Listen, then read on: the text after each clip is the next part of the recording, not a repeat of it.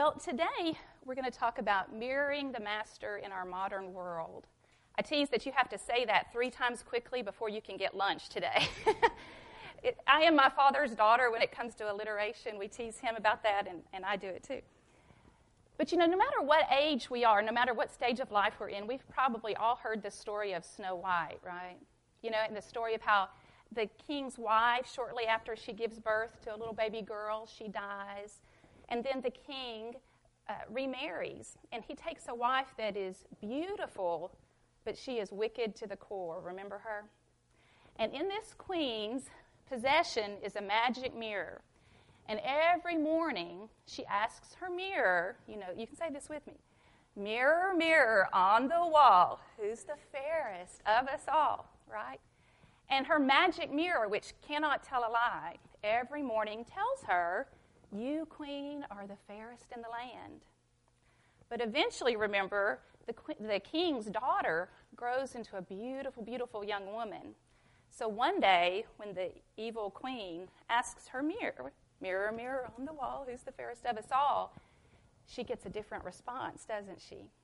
She gets the response, You, queen, are fairest here, so true, but Snow White is a thousand times more beautiful than you. And of course, this enrages the wicked queen, and she orders her huntsman to take Snow White into the woods and kill her. And remember, the huntsman doesn't have the heart to do that, so he just takes her deep into the woods and leaves her there. And then she, of course, stumbles upon the home of the seven dwarfs, and we won't go for the rest of the story, you know.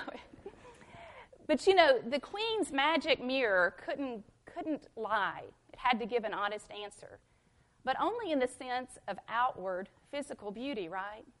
You know, we've all heard that expression, the mirror doesn't lie. And there is a sense in which that's true, right? Regarding outward physical appearance. And women of all ages, I guess we've all had our issues with the mirror from time to time, haven't we? You know, if you're a young girl, you may s- struggle with the body type you have, or you struggle with complexion issues. You know, and if you've reached your middle years or beyond, you struggle with the unique issues of aging, right? I saw a poem recently that I thought was humorous, and I think those of us who've reached our middle years or beyond can relate to this. But it said, Mirror, mirror, you tell lies who put crow's feet round my eyes? Mirror, mirror hanging there, who put that gray in my hair? Mirror, mirror, is that me? Is that really me I see? Mirror, mirror, stop your fun. That's not me, that is my mom. And of course, now see, I have to quickly say, but since my mom is right here in the audience, if I age as well as my mom, I will be so happy. But I tease that I've already lost that, that hope because, and I think it's because I have four children. She has three, and that extra child just did me in. But, uh, but you know, we as Christian women have to remind ourselves that there is a very, very real sense in which the mirror does lie, doesn't it? Because it doesn't show us what is beautiful in the eyes of God. You know, it's normal for us, and I think God designed us as women to like pretty things and to want to look pretty. You know, you get a little group of girls together, don't you notice if they see a flower or a butterfly, you hear, oh, it's just a typical girl reaction, it seems like. And it's normal for us to want to look our best. You know, we can look around at God's creation and we can look at the butterflies and the birds and the flowers and realize that God Himself appreciates physical beauty. You know, we can look in the book of Genesis. You remember reading about Sarah? What did the Bible say about Sarah? Remember? She was very beautiful, the Bible says. But what's interesting is that her physical beauty is not what God said was precious in his sight. Remember in 1 Peter chapter 3 verses 3 through 6, there it tells us, "Do not let your adornment be merely outward, arranging the hair, wearing gold, or putting on fine apparel." Rather, let it be the hidden person of the heart with the incorruptible beauty of a gentle and quiet spirit, which is very precious in the sight of God. I think I like that word, something that's precious in the sight of God. For in this manner, in former times, the holy women who trusted in God also adorned themselves, being submissive to their own husbands, as Sarah obeyed Abraham, calling him Lord, whose daughters you are if you do good and are not afraid with any terror. So we see that what was in the past and still is precious in the sight of God involves the hidden person of the heart. But since, since a literal mirror won't show us our hidden person of the heart, will it? It only shows us our exterior, our physical appearance. How can we examine the hidden person of the heart? Well, you know, when we got ready to talk about these lessons at our congregation uh, at Eastside in Maryville, one of our sweet elders came up to me before Our Lady's Day and he said, Courtney, I think I have something that might work as a good visual aid for your lesson. So he gave me this, and I don't know if you can see it very well in the back, but it's a compass and a mirror combination. And uh, I have to admit that had he not then gone on to explain to me how this works, I would have thought that, oh, you've got a compass, so when you go hiking, you can know where you're going. And then you've got a mirror to just check your makeup and your lipstick so you can, you know, look nice and fresh while you're hiking. But my sister knows that I am not an outdoors person. But, um, but anyway, but what it is is it's a, it's a compass designed so that you can hold your compass into the horizon and then you read the reflection of the compass in the mirror. And so holding the, the compass up into the horizon, into your target area, allows you to get a better more accurate bearings on your location. That's the, that's the actual purpose of the mirror. Also, the mirror can be used too as a signal mirror in an emergency situation. You know how you could reflect, I do know this much. You can reflect uh, sunlight onto a target area to help people who might be trying to find you, to show them your location. And he thought this would be a good visual aid. And I think it is. Because, you know, God has given us a tool, thankfully, his Word that acts for us like a compass or a mirror, right? Because just like a compass, God's Word will show us exactly where we are located, the, where the hidden person of our hearts, our hearts and minds, where we are located in terms of the position that God wants us to have. And then, if we think about it this way, like the mirror, if we then apply God's Word to our lives and we reflect that light to others, we can help bring others to a right relationship with God as they follow the light of God's truth that we're signaling to them. But you know, in order to do that, to be sure that our hidden person of the heart is beautiful, and then to be able to reflect that to others, we have to be doers of the word, don't we, like Miss Nina just read?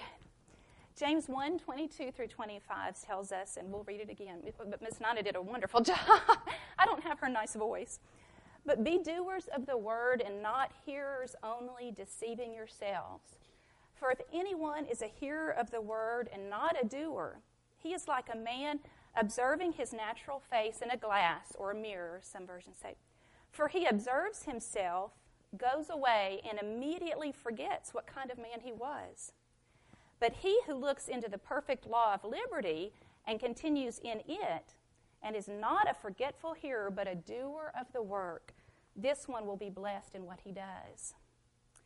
So, if we examine our reflection, our hidden person of the heart, in the mirror of God's Word, as part of what we might call our spiritual beauty routine, then God's Word is going to show us where we need to make any spiritual beauty makeovers. But you know, if instead of looking to God's Word, we look to the world around us, we're going to be deceived, aren't we, by what we might call inaccurate reflections. I think of it like this Have you ever been to a funhouse uh, room of mirrors? You know, like at a fair or a carnival, or you've probably at least seen, seen them on TV. You know, and you go into one of those, those rooms, and everywhere you turn is a different mirror. You know, and you go to, you look at one mirror and you look extremely short and extremely wide. And then you turn around and suddenly you look extremely tall and extremely thin. And I always say, that's the one I like. right there, that's good. But you know, everywhere you're turning, you're seeing a different reflection. But you're seeing inaccurate reflections, aren't you? You're seeing distortions of the real you because of the mirrors that you're looking into. But you know, as we go through the different stages of our life, and that's what we're going to talk about this morning, from girlhood to the grave, we might say, we've got to be primarily focused on achieving the spiritual beauty that God calls precious by looking into the mirror of His Word rather than looking into the distorted standards of the world, or what we might refer to, figuratively speaking, as the mirrors of the world, which the world will hold up, hold up to us as women and say, this is what's beautiful. Instead, we're going to look to the mirror of God's Word. So, talking about our, the different stages of womanhood, our journey into womanhood begins with being our parents' daughter, right? And as being a teenager. We have a group of teenagers over here. Um, and you know, before we even look to God's Word, to God's mirror, to see how God describes a beautiful teenager, a truly beautiful teenager, we can look to the world's formula for teenage success and realize that it fails miserably, doesn't it? I mean, you think about the celebrity teens, it just is sickening to watch, to see like these 12, 13 year old girls kind of come into the spotlight and then just go into unbelievable immorality. You know, how many celebrity teens need help for drug and alcohol addictions? They have failed relationships. It just seems they're like plummeting deeper and deeper into immorality in this futile search for happiness. We see that the world's formula does not bring lasting happiness, does it? I think about Miley Cyrus. I think everybody has seen Miley Cyrus in the news. You know, I read one time that her, her real name is not Miley Cyrus. Maybe everybody already knew this. I didn't know this. But um, her real name is Destiny Hope Cyrus. I think she has had it legally changed to Miley Cyrus. But her, the name Miley came about because as a little toddler, they said she was just so smiley. And she smiled all the time. And so, but she couldn't say Smiley. She said Miley. And so that little nickname just stuck, and so she became Miley Cyrus.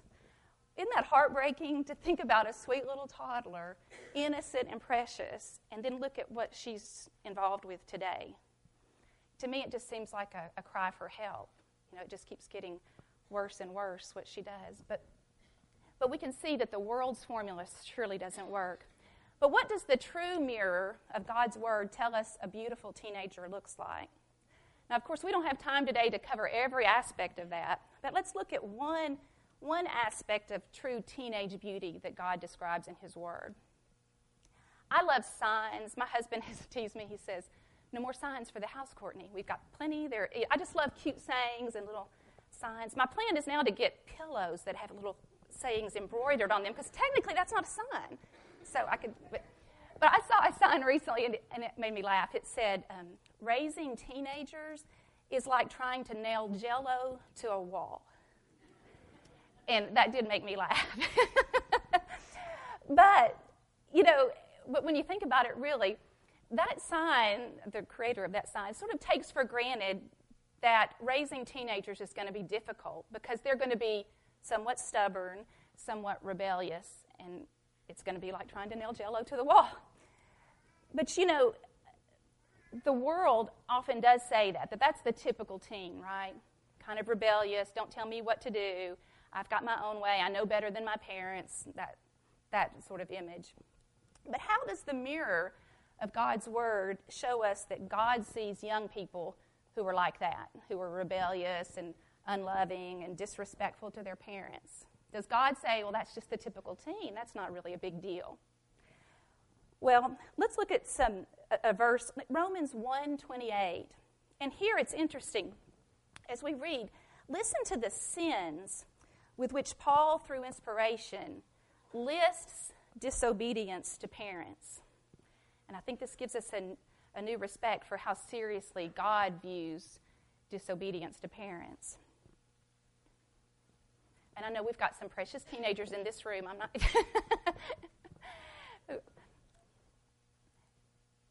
Romans 1:28 says, "And even as they did not like to retain God in their knowledge, God gave them over to a debased mind, being filled with all unrighteousness, sexual immorality, wickedness, covetousness, maliciousness, full of envy, murder, strife, deceit, evil mindedness. They are whisperers, backbiters, haters of God, violent, proud, boasters, inventors of evil things. And what's next? disobedient to parents, undiscerning, untrustworthy, unloving, unforgiving, unmerciful, who, knowing the righteous judgment of God, that those who practice such things are deserving of death, not only do the same, but also approve of those who practice them. We know that the teenage years do bring with them some inescapable drama, right? I have three teenage daughters. I know this. that you have some inescapable drama because you have new life lessons being learned and experienced, right? But God's word shows us, in God's mirror shows us, that a rebellious or disrespectful attitude should never be reflected in the life of a Christian teen. Remember what the New Testament tells us children, obey your parents in the Lord, for this is right. Honor your father and mother, that it may be well with you and you may live long on the earth. And of course, we know that the only exception to this would be the situation where a child might be told by his or her parent to do something contrary to God's word. And we know that the Bible tells us in Acts 5:29, remember that we're to obey God rather than men.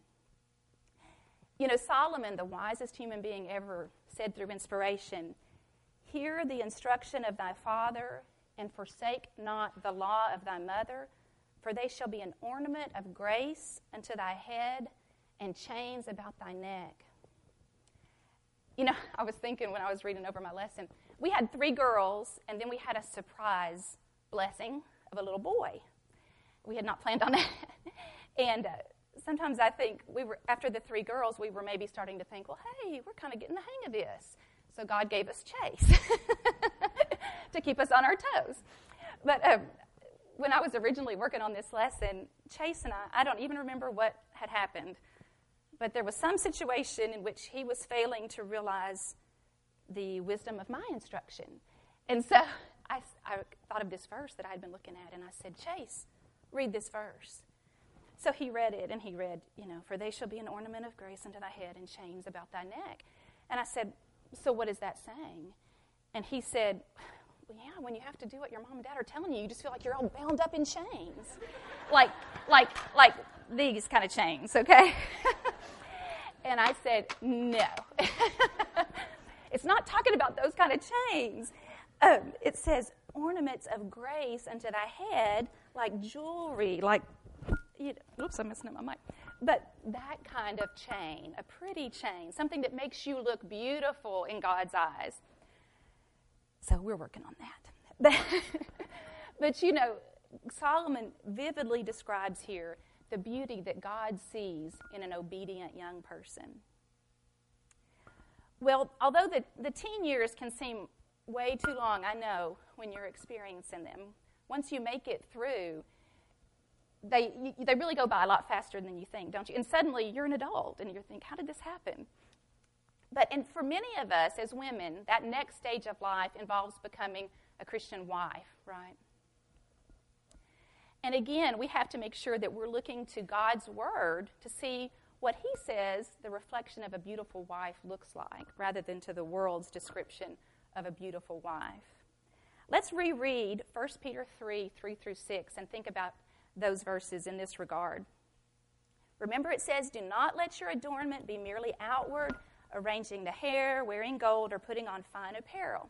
Rather, let it be the hidden person of the heart with the incorruptible beauty of a gentle and quiet spirit, which is very precious in the sight of God. For in this manner, in former times, the holy, men, holy women who trusted in God also adorned themselves, being submissive to their own husbands, as Sarah obeyed Abraham, calling him Lord, whose daughters you are if you do good and are not afraid with any terror. You know, sadly, our society is grossly lacking in its appreciation of a submissive, gentle, and quiet spirit, isn't it? A lot of times in our society, we see the outspoken, domineering woman being celebrated, don't we? I know the girls and I took a self defense class not long ago, and I remember on the first night of class, all of, all of us women were to introduce ourselves and just tell a little something about ourselves.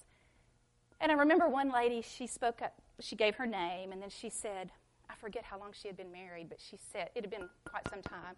And she said, Yes, I've been married, say, 25 years, but you know, my husband still knows that I'm the boss. I thought, oh, okay.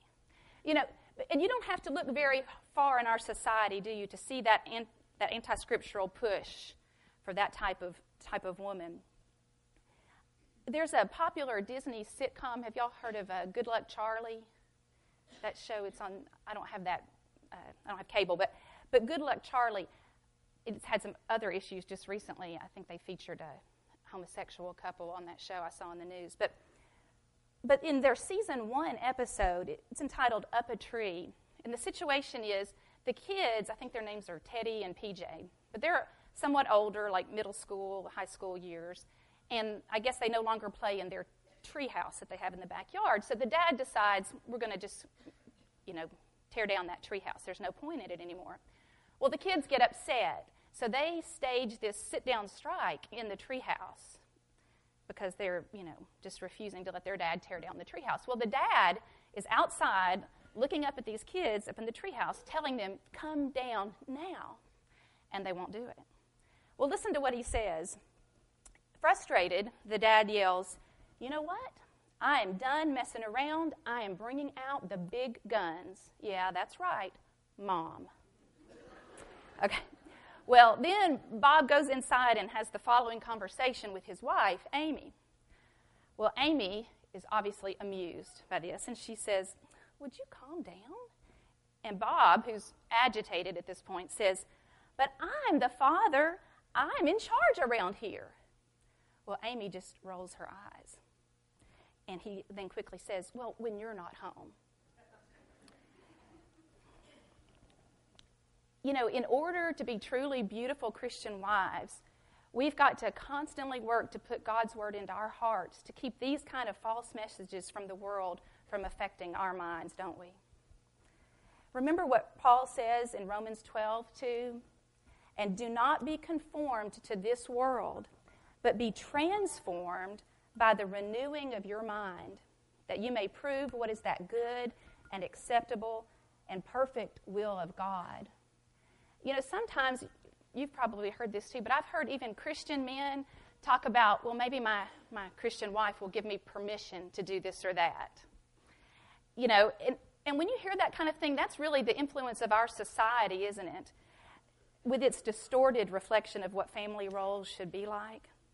Because we know in Ephesians 5 22, remember what we read there? Verses 22 through 23, God tells us, Wives, submit to your own husbands as to the Lord. But again, and here's what the world misses this is not a master slave relationship, is it? but it's actually a, a union, a beautiful relationship, so special that it's compared to the relationship that Christ has with his bride, the church. Verse 23 tells us, For the husband is the head of the wife, as also Christ is head of the church, and he is the Savior of the body. Therefore, just as the church is subject to Christ, so let the wives be to their own husbands in everything. Now, to me, the next verse is the key, and, and if people in the world could understand this, we would solve a lot of problems. But if they would realize what the next verse shows us is the position of honor that we are blessed to have as Christian wives. Verse 25 says, Husbands, love your wives, just as Christ also loved the church and gave himself for her, that he might sanctify and cleanse her with the washing of water by the word that he might present her to himself a glorious church, not having spot or wrinkle or any such thing, but that she should be holy and without blemish. So husbands ought to love their own wives as their own bodies. He who loves his wife loves himself. For no one ever hated his own flesh, but nourishes it and cherishes it just as the Lord does the church. I'm happy to be cherished, aren't you? That doesn't sound bad to me at all.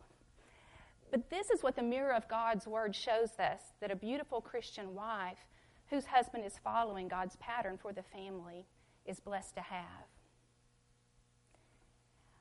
Well, for many of us, the next stage of life involves, can you guess? Motherhood. Motherhood. Now, and, and for the women who don't have children, you know, there are so many children and young adults in our society who have a void in their lives, don't they? And they need someone to step in and be a mother figure to them. So these biblical principles of parenting that we're talking about would apply to women serving in that capacity as well. There's a sweet Christian friend of mine at Eastside, and she, she told me this one time, and I thought, oh, that's so profound. She said, If parenting is not the hardest thing that you have ever tried to do, then you're not doing it right. I thought, oh, yeah, very good. that makes sense. And, you know, in terms of parenting, the world offers us a multitude of mirrors, we might say, that the world holds up and says, now you look, look to this book or look to this, this professional to see if you're a, a, a successful, beautiful parent, we might say. But again, we have to look to God's Word to judge our parenting success or failure. You know, in 2012, you remember when those little children were shot at um, Sandy Hook Elementary School? Uh, 20 of them, I believe. Um, and that was just heartbreaking, wasn't it? You know, I love children, so I'm going to keep going so I don't get. but, you know, it's, it's so sad to think that those little children suffered for a little while. I mean, it had to be scary for them, and they went through a lot of physical pain. And after that happened, I remember some of my friends talked about, well, you know, maybe I should, I should put my child in this school instead of this school because they, I, I could get to them faster if something happened. Or maybe I should homeschool my children so it'd be less likely for them to have that kind of situation. Or, You know, just people going through all the different possibilities to try to figure out a way that maybe I could make my child safer physically. And, and that's totally understandable um, those of us who are in the Maryville, Alcoa area, within, I guess, maybe the past 18 months or so, we had one attempted kidnapping. There was a, a girl, I wanted to say she was 12 or 13, who was at a local volleyball game and left the bleachers to go to the restroom, and a man tried to get her and had a car waiting outside. Someone else was waiting outside to pick him up, and, and thankfully she got away. And then we also had a, a, an episode where there was a man in our restroom at Big Lots in Alcoa, and he attacked, tried to attack a lady in the restroom. So we, those of us who are moms in the Maryville, Alcoa area, I think have had our sense of um, physical danger kind of heightened, and, and we've been alerted to that. Of course, the girls and I took a self-defense class, so we have lethal knees and elbows. so if you need an escort to your car today, we will be happy to. um, but you know, it's normal for us to want our kids to be safe from physical danger. But those of us as Christian mothers, we've got to realize that there is a much, much greater danger to our children than any physical harm that the world could ever expose them to. And that is the spiritual danger from Satan himself, who is singularly focused on killing our children spiritually. You know, the Bible tells us that it doesn't matter where your child goes to school, whether your child goes to public school, private school, is homeschooled, there is a lion after each and every one of our children, isn't there? And a lion that's not seeking to, to devour our children physically, which would put them through fear and physical pain for a relatively short period of time, but a lion that is seeking to send our children's souls to hell for eternity. You know, 1 Peter 5 8 gives us a sobering reminder of this reality. And I'm sure you're familiar with this verse. Be sober, be vigilant, because your adversary, the devil, walks about like a roaring lion, seeking whom he may devour. You know, the world reminds us of the importance of everything from stranger danger to brushing your teeth, brush, making sure children brush their teeth, right? My mom was I have to say this.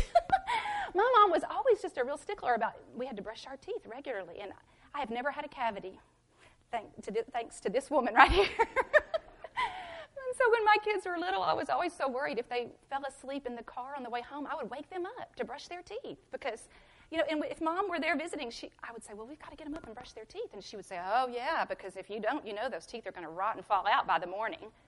Like, where is my mother and what have you done with her? But that's just a little extra there. but those, it is important to take care of our children physically and to teach them about the dangers of the world and how to protect their health and so on. But more than anything, we have to protect our children spiritually, don't we? You know, When I think back to what the society that maybe our grandmothers and our great grandmothers lived in, I'm sure parenting wasn't easy. But I would, I, from what I understand, you know, when they were raising their children, they were growing up in a society that, generally speaking, believed in God, and generally speaking, believed that the Bible was the Word of God. But as mothers and grandmothers today, we're growing up in a different society, or, or raising our children, I should say, in a different society. An increasingly immoral society, an increasingly godless society. So we as mothers and grandmothers have a huge job in front of us, don't we? Because we've got to start from the ground up. We've got to make sure these kids know that there is a God and why we know that. We have to teach them why we know the Bible is the inerrant Word of God. Then we have to move on to teach. We've got the whole issue of denominationalism that, that clouds the religious picture. We've got to teach them the New Testament pattern for the church, the New Testament pattern for worship. There's a lot that we have to, to we're responsible for making sure our children know so that they are rooted and grounded and ready for the attacks of Satan that are coming. You know, it angers me to see Satan try to plant seeds, even in the earliest ages of our kids' lives. I know there's a PBS cartoon called Dinosaur Train. Have you seen Dinosaur Train? I spend a lot of time with young children, can you tell? But in this cartoon, you have evolutionary concepts being taught. The whole thing, the idea is the dinosaur train travels through like the Jurassic period and this and that. And it's actually teaching, if, if you notice, it's teaching evolutionary concepts. It's just all packaged nicely with cute little cartoon characters. But it's getting in the idea of evolution. You know, and speaking of younger children too, and Satan's attempts to try to influence our youngest children, I think one of the biggest ways he does this is by convincing parents that when they look into the mirror, if they see a person or a parent who is, who is permissive in the name of love for the child, that they're seeing a beautiful reflection of a parent. You know, but God's Word teaches us something different, doesn't it? God's Word teaches us that true love is tough love when it needs to be, right? Love that cares enough to stop and take action, even when it's inconvenient, and it will be inconvenient, won't it? To stop and take action and teach our children the extreme seriousness of disrespect and disobedience to parents you know, Dr. Phil, he may say that spanking confuses children. He does say that spanking confuses children. But that's not right, is it? Because God's word, God's mirror, shows us something different. Let's look at a few verses. Proverbs 13, verse 24, and I'll just kind of read through some, some of these quickly. God tells us, He who spares his rod hates his son, but he who loves him disciplines him promptly. Proverbs 22, verse 5 says, Foolishness is bound up in the heart of a child. I relate to this verse frequently with my little boys sometimes. The rod of correction will drive it far from him. Proverbs 19, 18, Chasten your son while there is hope. And Proverbs 23, 13, Do not withhold correction from a child, for if you beat him with a rod, and again, in today, in our language today, we might call this, instead of a rod, we might call it a switch or a wooden spoon, or my preference is the belt, but, um, but he will not die. You shall beat him with a rod, and what's the next phrase? You shall beat him with a rod and deliver his soul from hell, not confuse him, right? And obviously, God is not condoning child abuse, is he? But he's telling us that part of proper, loving discipline of our children involves physical discipline. In Ephesians 6 and verse 4, God tells us, And you fathers, provoke not your children to wrath, but bring them up in the nurture and the admonition of the Lord. So good parenting involves both, right? The nurture and the love, but also the admonition. Titus 2, 3 through 5 teaches us, and I know you're familiar with those verses, teaches us that we as women are to be keepers at home. You know, I've spent many hours sitting on the sidelines of Chase's soccer games. And so now when I see that word keeper, I think about the keeper in soccer or the goalie, you know, they call him the keeper. I do know that much about soccer. that's about it. I know if the ball goes in the goal, that's good for us if, if we do it. uh, but you know, when I see that, that expression, you're a keeper at home, I think about what that goalie in soccer has to do. I feel sorry for those, those little guys who have to play that position because they have a lot of pressure on them. They've got to watch at every angle and make sure that they're ready if that ball comes toward them. And a lot of times, if they do a good job defending the goal, they really don't get much glory for that. People remember, like, oh, look, you let that one get by. And that's what people remember. It's a, it's a hard job with a lot of pressure, and you've got to be on the lookout at every turn. But I think there are a lot of similarities to the analogy of us being keepers at home today, especially in the society that we live in. Because more than ever, we as keepers at home are having to block our homes from Satan's efforts to get in, aren't we? We're having to be keepers in that sense that we're at every turn trying to block Satan's efforts to get into the minds of our children and our families and influence us and our children. You know, Chase's last game that I got to go to, I felt so sorry for this little goalie. He was so cute. And, but he had a little bit of a hard time. Once or twice, he just got distracted, poor thing. He, something was going on that was really interesting, apparently, on the sidelines, and he let the ball just go right past him. Well, and then several other times, he was paying attention, but he would wait to do anything until the ball came really close to the goal, and then he would decide to take action, and it was too late because they were so close. They would just boom, kick it right in, and and things didn't go too well for our team that day. but you know, I think that can easily happen to us as keepers at home, can it? And I think there are so many things to distract us, especially in our modern society. All the devices we have, iPods, iPads, television, you know, computers. We've just got so many things constantly bombarding us. And so many things that can get into our homes and into our lives and influence our children. We have to really be on the lookout, not to be distracted, and to not let things get so close to our families. You know, I was thinking about in, in generations gone by, I, you know, if you had a, when I was a kid, you know, if, if you had a friend who wanted to come to the house to play with you, what did that friend have to do? come to your house and knock on your door, and your mother would let that child in or say, mm, No, not today. you know, or a person could call you on the phone. But in years past, there was one phone, right, centrally located, and pretty much everybody could know that the phone had just rung and that your, you know, whoever was getting a phone call, and you could find out who that was and kind of know what was going on. But today, can things get so close into our homes so quickly I mean, think about the devices that our children have. You know, with, iP- with iPods and iPads and text messages and email messages, and I don't know all the appropriate terms. My kids always fuss at me for getting the, you know, I call it like a, a message when it's really a text or whatever. But, but we have so many things that can get into our homes. So we've got to just really be on guard and aware of what's going on. You remember what God told the Israelites in order to maintain their spiritual purity? He said in Deuteronomy 11 19, Lay up these words of mine in your heart and in your soul. You shall teach them to your children, speaking of them when you sit in your house, when you walk by the way, when you lie down, and when you rise up. You know, we've got to think about what words our children are laying up in their hearts. And with all these new technological devices that we have, people from all over the world, I mean, countless people have access to our children if we let that happen, right?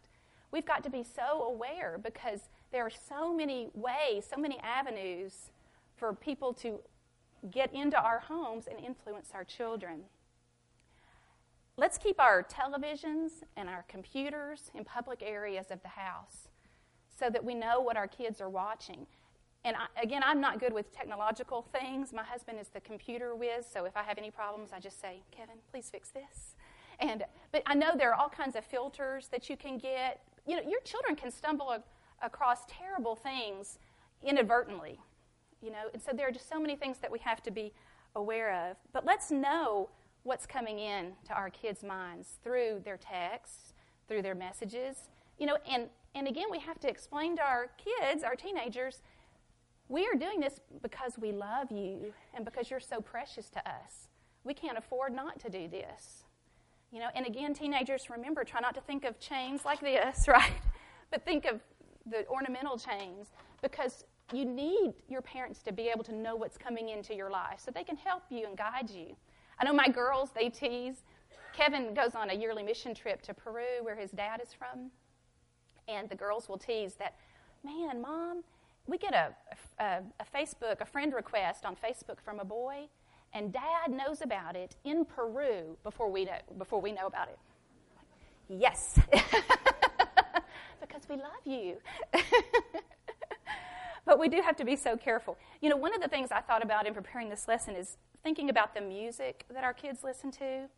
You know, I hadn't, you know, paid attention to popular music in a long time, but in researching for this lesson, I looked up some of the songs that are popular or have been in the past few months.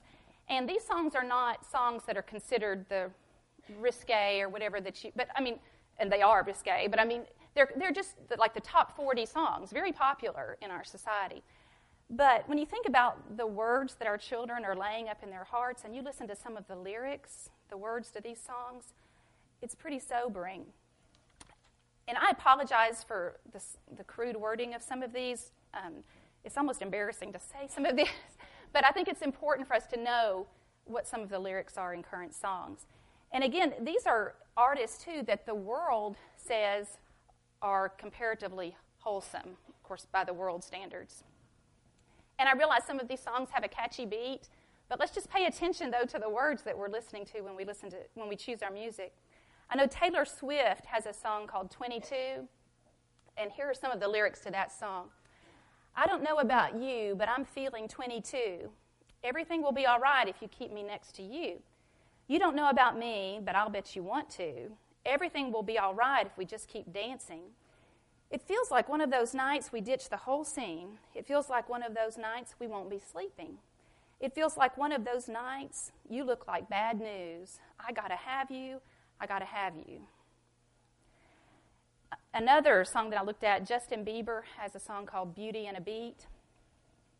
His song, part just a little excerpt from it, it says, When the music makes you move, baby, do it like you do. Body rock, girl, I can feel your body rock. Then uh, a rapper comes in, Nicki Minaj. I did not know anything about her until I researched this lesson, but she is a rapper that even the world acknowledges is very risque, by the world standards, even. But she comes in, uses profanity, refers to a female dog, makes another very vulgar sexual reference that I won't explain, but horrible. You know, and this is the top 40 type of music that a lot, and, I, and sadly, I've heard some of our Christian young people listening to this kind of music. But we've got to think about what words we're laying up in our hearts. I know these songs are popular among today's young people, but they certainly don't match God's instructions to young people, and to all people for that matter, to think on pure things, Philippians 4 8, and to flee youthful lusts, 2 Timothy 2:22. You know, and speaking of popularity, the world tends to show us that the reflection of a successful parent is one whose child is popular and fits in well with his or her peers. But you know, again, we have to look to God's word instead of the world, don't we?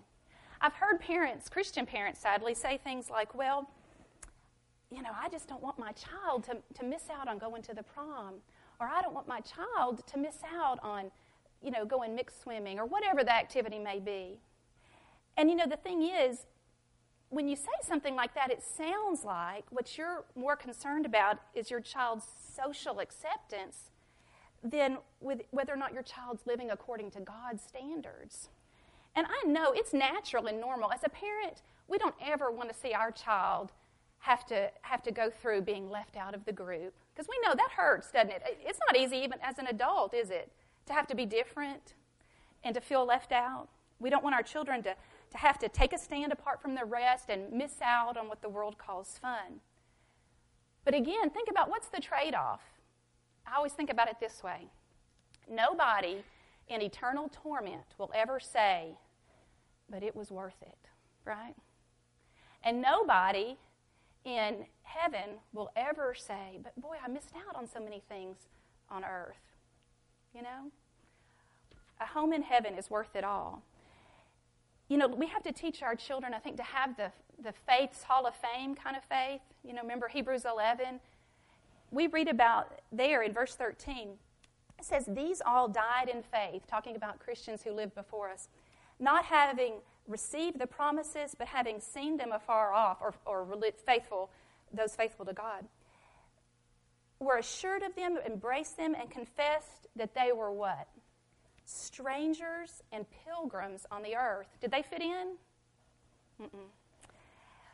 For those who say such things declare plainly that they seek a homeland. And truly, if they had called to mind that country from which they had come out, they would have had opportunity to return.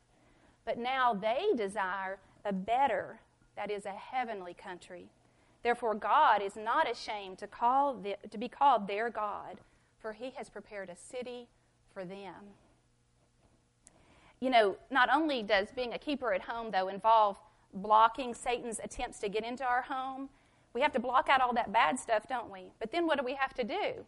We have to fill it with the good stuff, don't we? You know, we can miss so many opportunities when we just get too busy, right? I think we have to work hard, and I know it's hard, uh, but work hard to, to restore our family dinner times. You know, so we can talk to our children every day and know what's going on in their lives and have the opportunity to guide them by knowing what's going on in their lives and, and what they need help with, and especially family Bible times, right? There's just no way. I, know, and I'm sure at White Oak you've got fantastic Bible class teachers. I, am so impressed with the classrooms that I saw. Down there?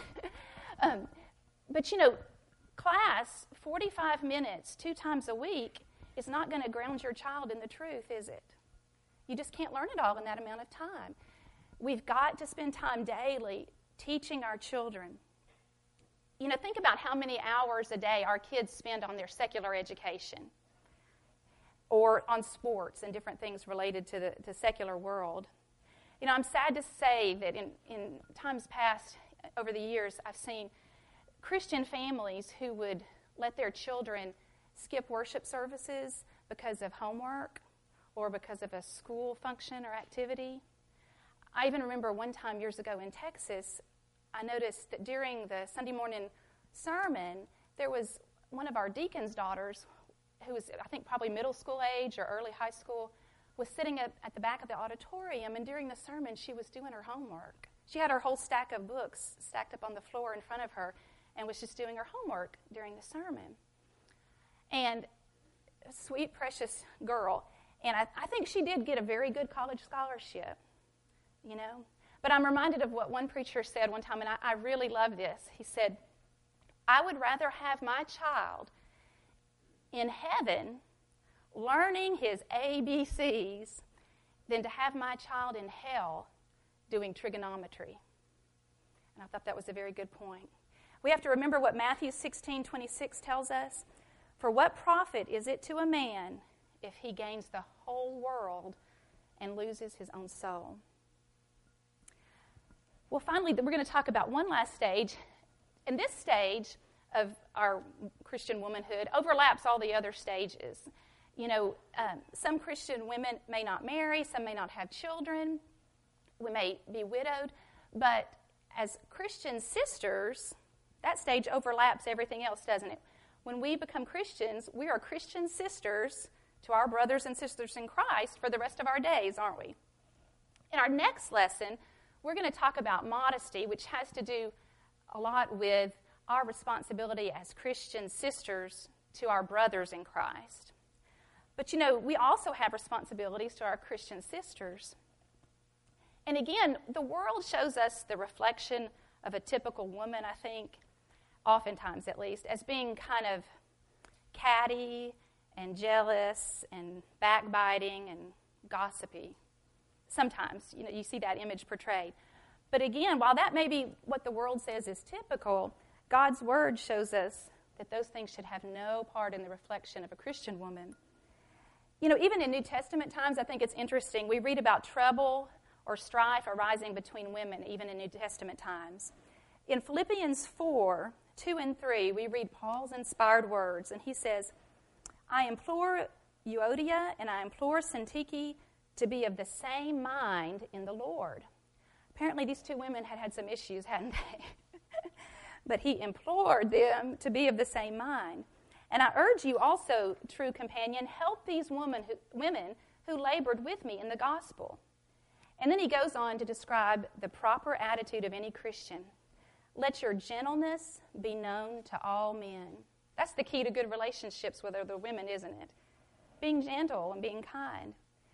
But again, sadly, I think our society is losing its appreciation for gentleness and a concern for others. You know, recently I was shopping for t shirts or looking for t shirts uh, on an online site for a department store. And I just started scrolling through all the t shirts. And it just struck me how many t shirts said things that promoted self. T shirts for little kids. You know, like I saw t shirts that said things like, pretty like mommy, or uh, number awesome, or awesome ends with me, or uh, seriously handsome, or beautiful. You know, t-shirts for kids to wear that say these kind of things. You know, and it just occurred to me, I don't think in years gone by you would have seen that kind of thing sold for children in stores. I don't think you would. Sadly, our society seems to be emphasizing me, right? Self. But again, God's word shows us something different. Philippians 2, 3, and 4 instructs us let nothing be done through selfish ambition or conceit, but in lowliness of mind, let each esteem others better than himself. Let each of you look out not only for his own interest, but also for the interest of others. You know, as Christian sisters, we have to be mindful of our responsibility to others, especially our Christian brothers and sisters, in terms of benevolence. And I have to say that the ladies here at White Oak and all the members are just so sweet about that. I, every time I have gotten sick, in I guess the past two years that mom and dad have been here, I get so many notes. It's just so precious, you know. Even I'm, I'm starting to feel better, and I just keep getting the notes. They, they work very well. but I know the ladies here and the, the members here at White Oak are so good about that. And that's so important, you know. I've, have you heard the expression, people don't care how much you know until they know how much you care? And I, I know we've heard that a lot, but that's very true, isn't it? It's a very true statement. Sadly, I've heard of Christian women who have lost loved ones or gone through a, a terrible illness and have felt so neglected by their Christian family that they actually left the church. Now, I know that God obviously is going to hold all of us as individuals accountable for the decisions that we make. But we also know from God's Word that He will also hold those of us accountable who fail in our duties to our Christian brothers and sisters. Remember what Matthew 25, verse 31, what Christ Himself said, giving us a, a really sobering reminder of the tremendous importance of even the smallest act of Christian kindness and benevolence. said, When the Son of Man comes in His glory and all the holy angels with Him, then he will sit on the throne of his glory. All the nations will be gathered before him, and he will separate them one from another as a shepherd divides his sheep from the goats. And he will set the sheep on his right hand, but the goats on the left. Then the king will say to those on his right hand, Come, ye blessed of my Father, inherit the kingdom prepared for you from the foundation of the world. For I was hungry, and you gave me food. I was thirsty, and you gave me drink.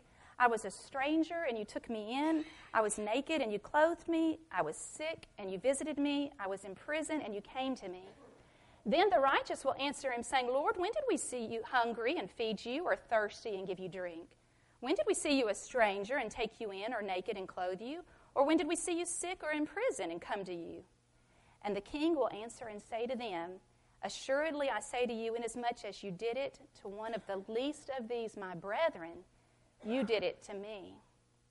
So we see that a beautiful woman in God's mirror is one full of kind acts toward others.